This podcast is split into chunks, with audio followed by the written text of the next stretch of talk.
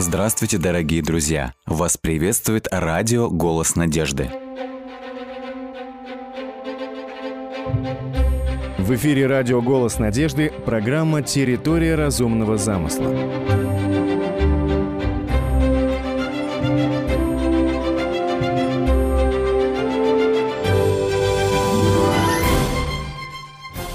В прошлых программах мы говорили о космосе, мы говорили о растительном и о животном мире. Однако человек еще большее чудо, чем звезда, чем растение или животный мир. Давайте рассмотрим, к примеру, глаз человека.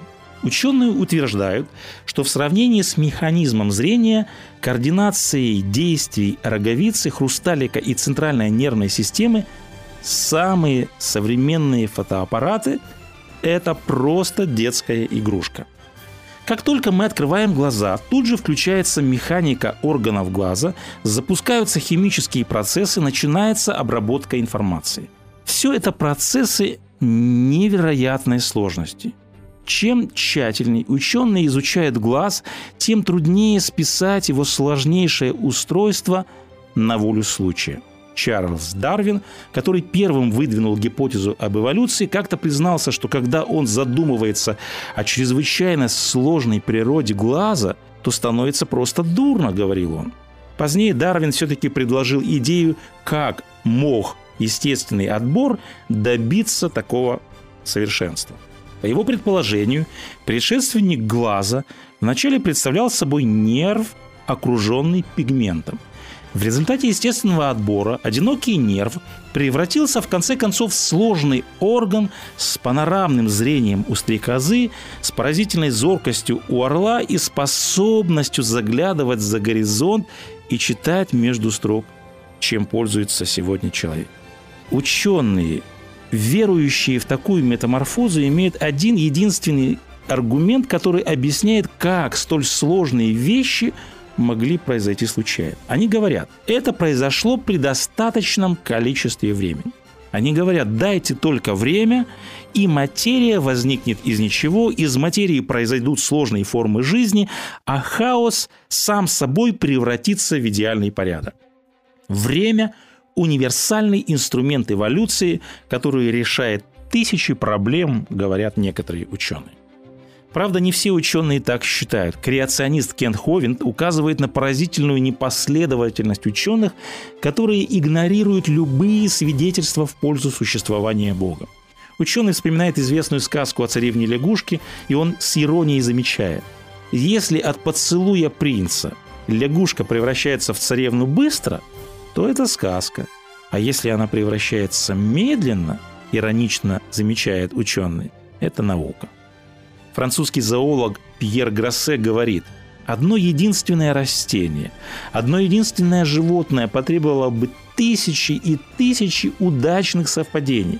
Скорее пыль, переносимая ветром, воспроизведет на холсте меланхолию Дюрера, чем произойдет ошибка репликации в молекуле ДНК которая приведет к образованию глаза. Нет такого закона, который запрещал бы фантазировать.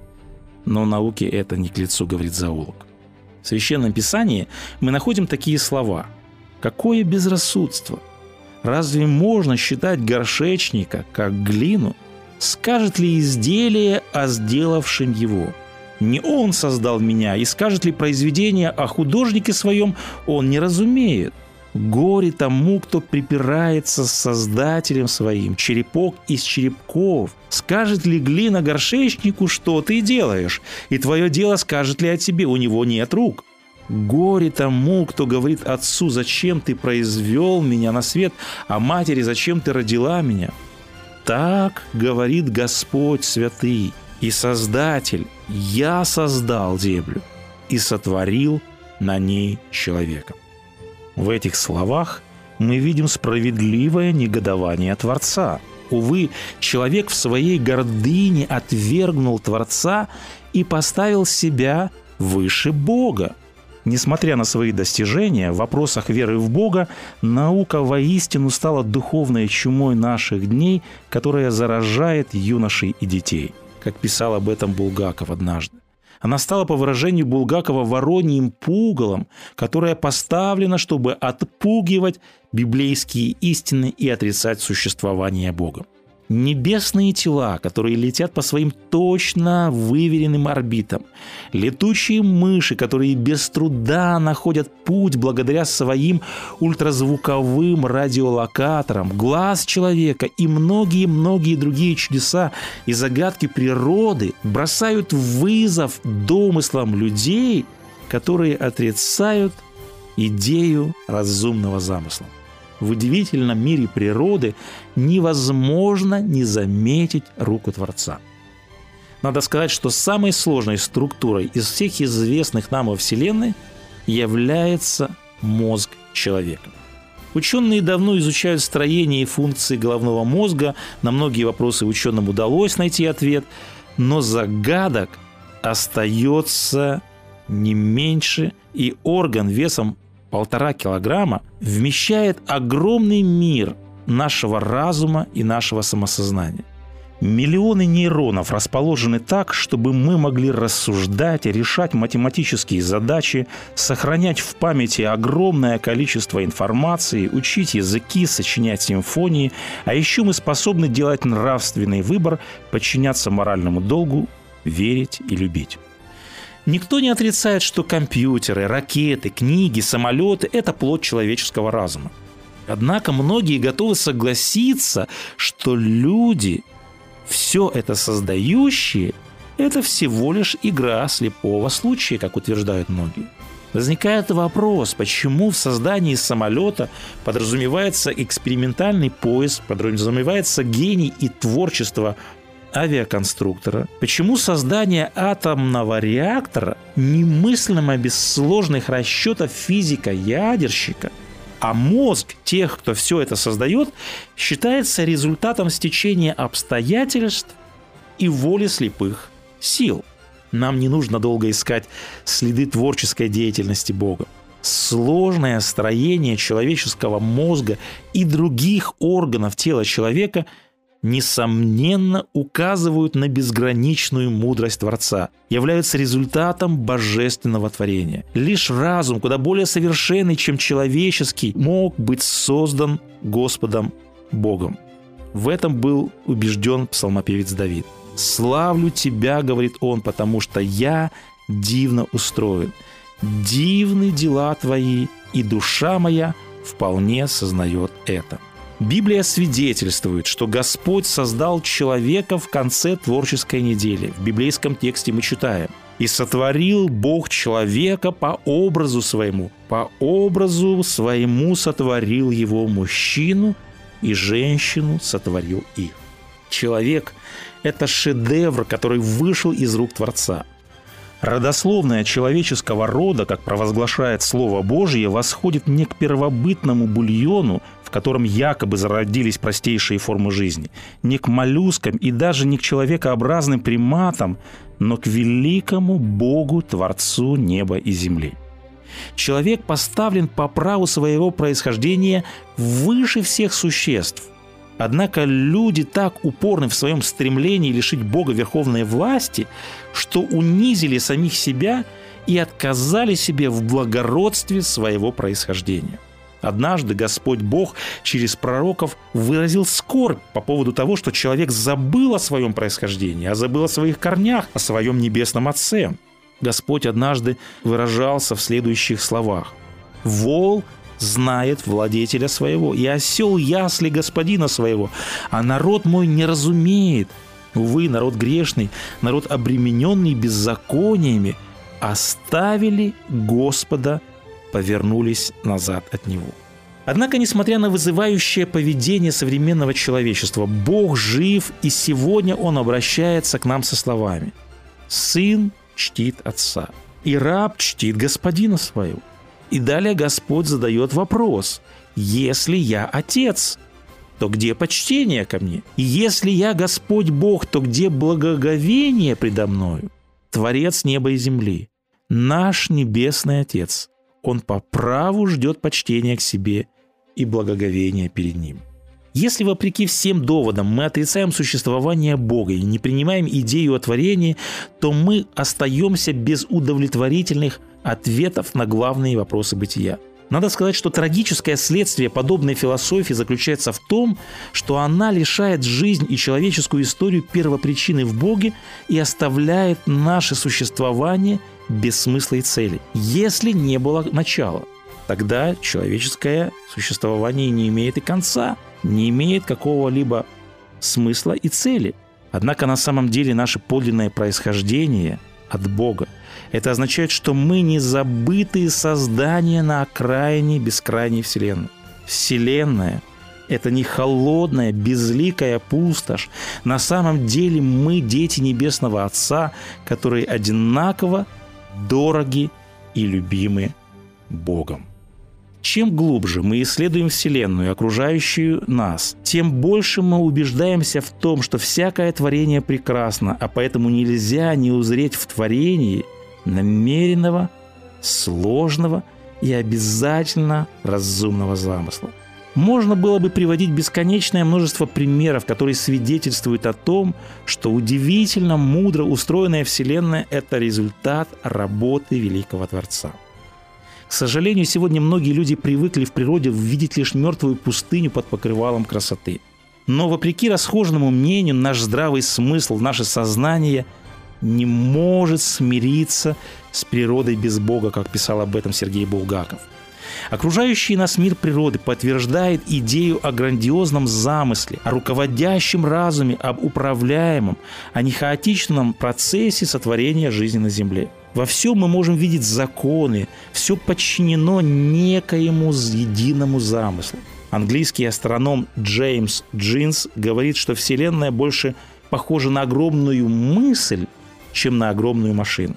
И вот за сложностью и разнообразием окружающего мира виден один общий источник – созидательный гений мудрого Творца, который обладает непостижимо высоким интеллектом. В природе все свидетельствует о делах рук великого художника и дизайнера.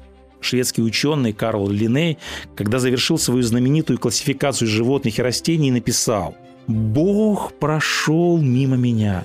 Я видел его в творении. Немецкий астроном Йоанн, Йоганн Кеплер сказал, когда я изучаю законы мироздания, то словно бы прикасаюсь к самому Богу. Любая вещь, которую создал человек, она требует усилия, она требует искусства, таланта и разума. Но насколько велик и необъятен должен быть тот гений, который стоит за непостижимо сложной вселенной – в связи с этим в Библии сказано «Кто, как ты, Господи, между богами? Кто, как ты, величествен святостью, досточтим хвалами, Творец чудес. Нет подобного Тебе, Господи. Ты велик, и имя Твое велико могуществом.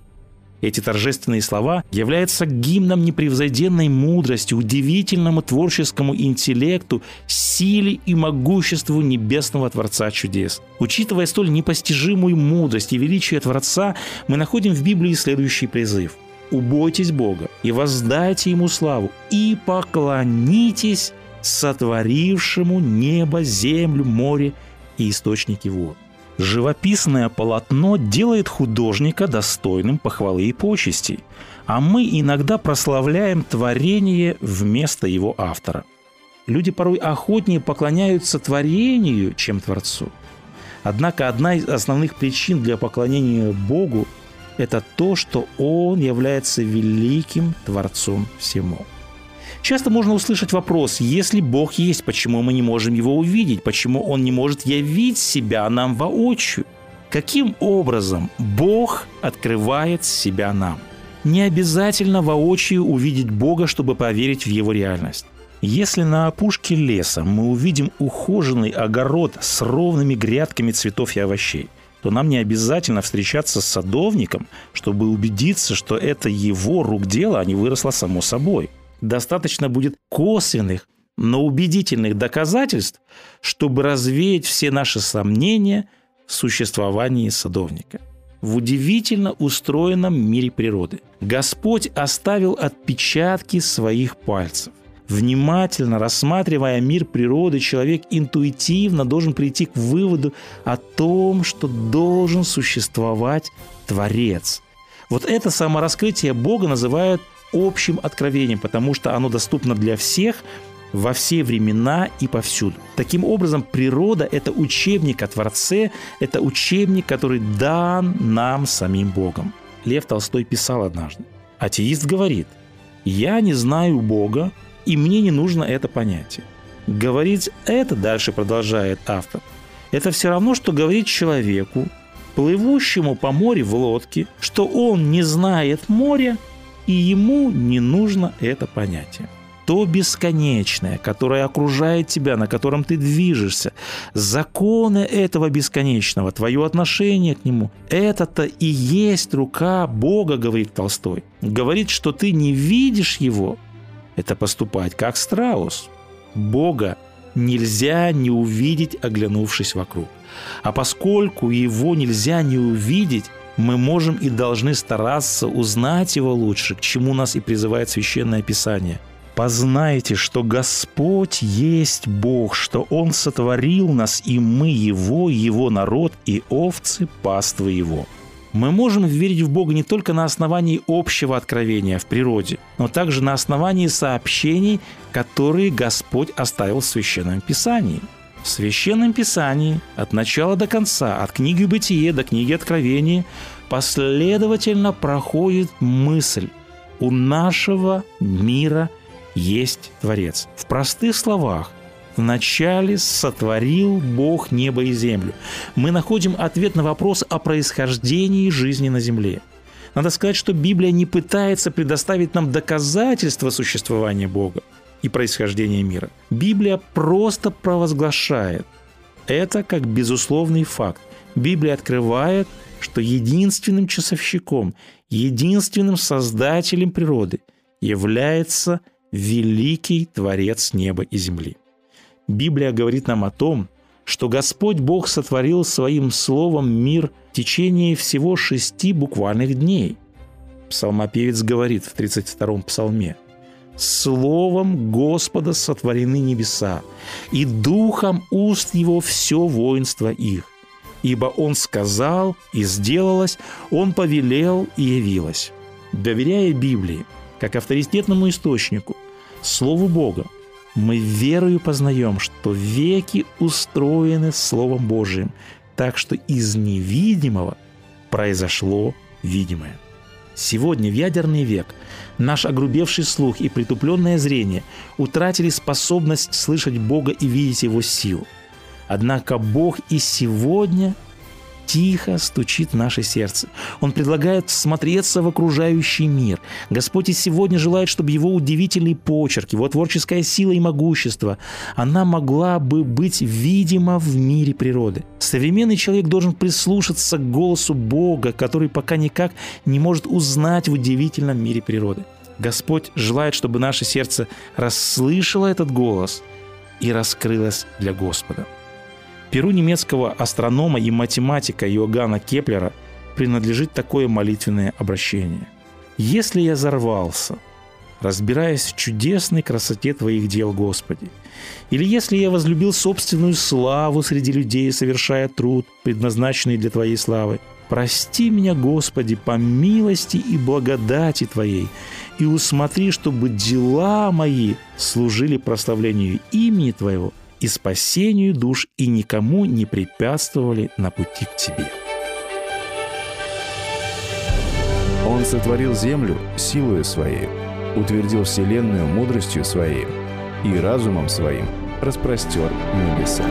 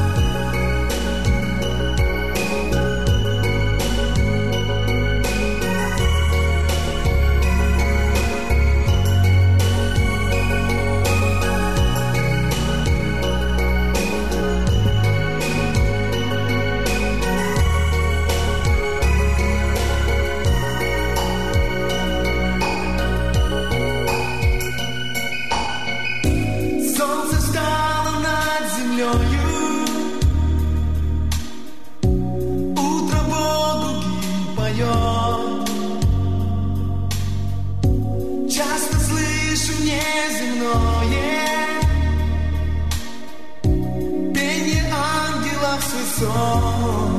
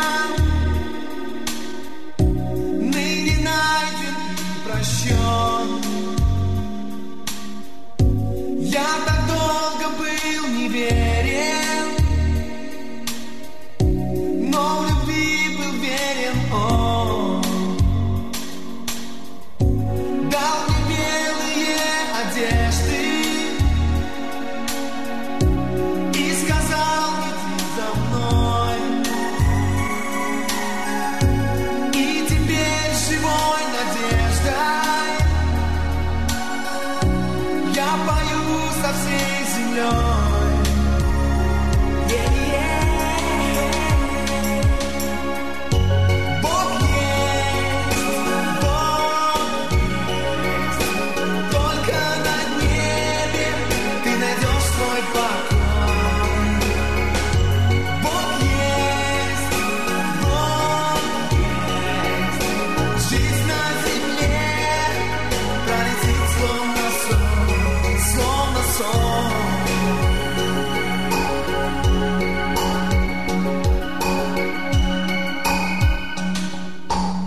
Такой друг?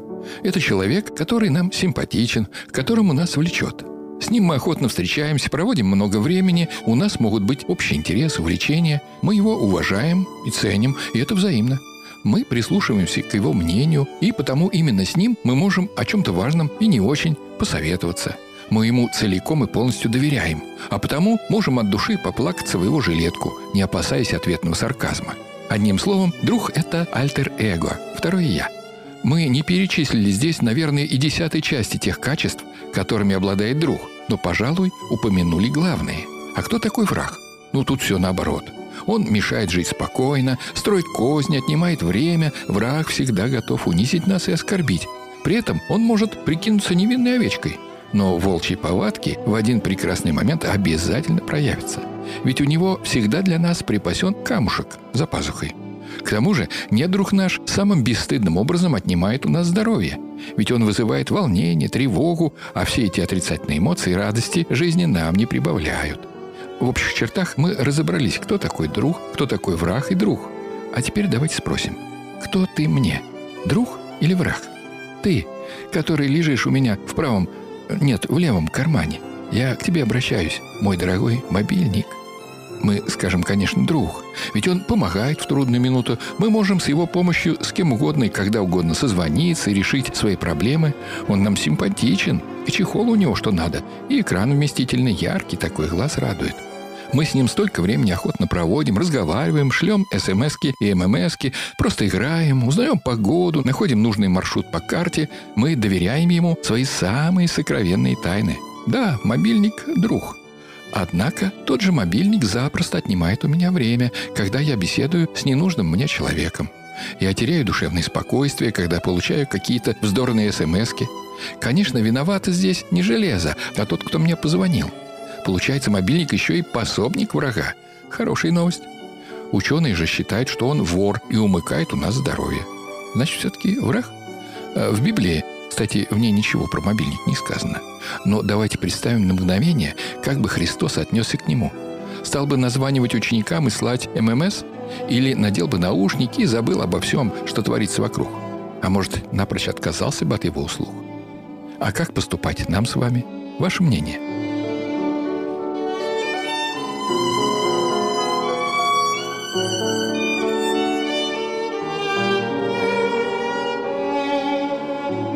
С вами был Николай Метлов. Заходите, пишите, оставляйте отзывы на сайте голоснадежды.ру.